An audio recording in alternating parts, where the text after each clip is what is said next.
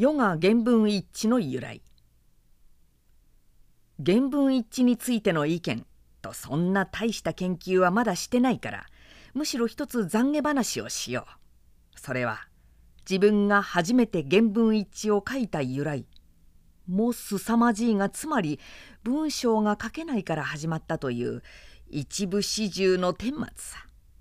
もう何年ばかりになるか知らん。よほど前のことだ。何か一つ書いてみたいとは思ったが元来の文章下手で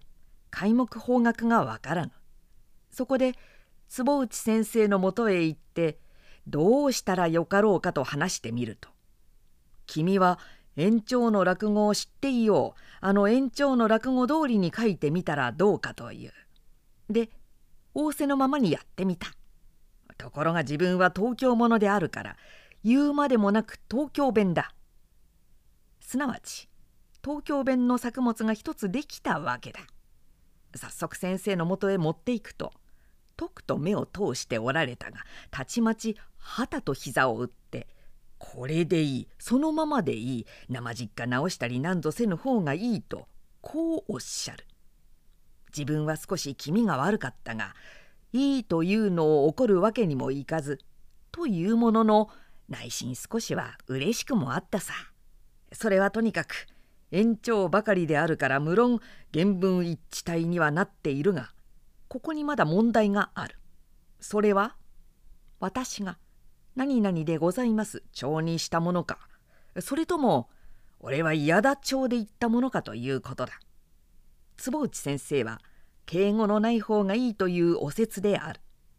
自分は不服の点もないではなかったが直してもらおうとまで思っている先生のおっしゃることではありまずともかくもと敬語なしでやってみた。これが自分の原文一致を書き始めたそもそもである。しばらくすると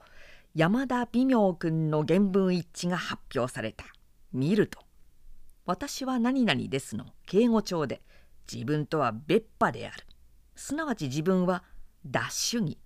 山田君はデス主義だ。後で聞いてみると山田君は初め敬語なしのダチョウを試みてみたがどうもうまくいかぬというのでデス調に定めたという。自分は初めデス調でやろうかと思ってついにダチョウにした。すなわち生き方が全然反対であったのだ。けれども自分には元来文章の素養がないからどうもすれば俗になる。突拍子もねえことを言いやがる敵になる坪内先生はもう少し上品にしなくちゃいけぬという徳富さんはその頃国民の友に書いたことがあったから文章にした方が良いと言うけれども自分は両先輩の説に不服であった。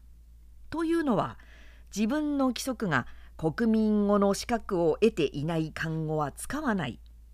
例えば行儀作法という語は元は漢語であったろうが今は日本語だ。これはいい。しかし虚子漢画という語はまだ日本語の洗礼を受けていないからこれはいけない。来楽という語もさっぱりしたという意味ならば日本語だが石が転がっているという意味ならば日本語ではない。日本語にならぬ漢語は全て使わないというのが自分の規則であった。日本語でもハベル的のものはすでに一生涯の役目を終わったものであるから使わない。どこまでも今の言葉を使って自然の発達に任せやがて花の咲き実の結ぶのを待つとする。品文や和文を強いてこね合わせようとするのは無駄である。人間の死でどうなるもんかという考えであったからさあバカな苦しみをやった。生語熟語すべて取らないわずかに参考にしたものは式亭三馬の作中にあるいわゆる深川言葉というやつだ。べらぼうめかぼちゃ畑に落っこちたタゴじゃあるめえしおつ引っからんだことを言いなさんな。とか井戸の鶴瓶じゃあるめえしあげたり下げたりしてもらうめえぜ。とか上りの正気というもめっけいした中上げ底で折りが悪い。とかないしは腹は北山しぐれ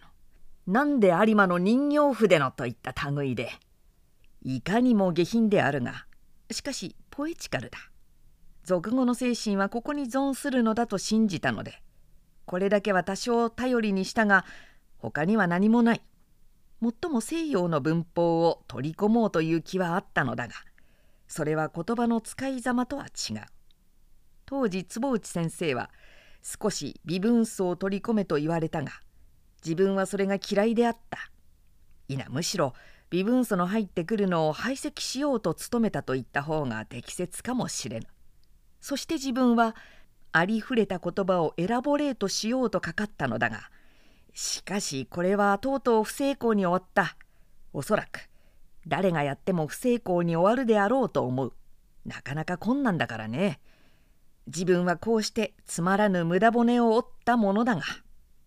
思えばそれもある時期以前のことだ。今かい？今はね坪内先生の主義に降参して和文にも漢文にも留学中だよ。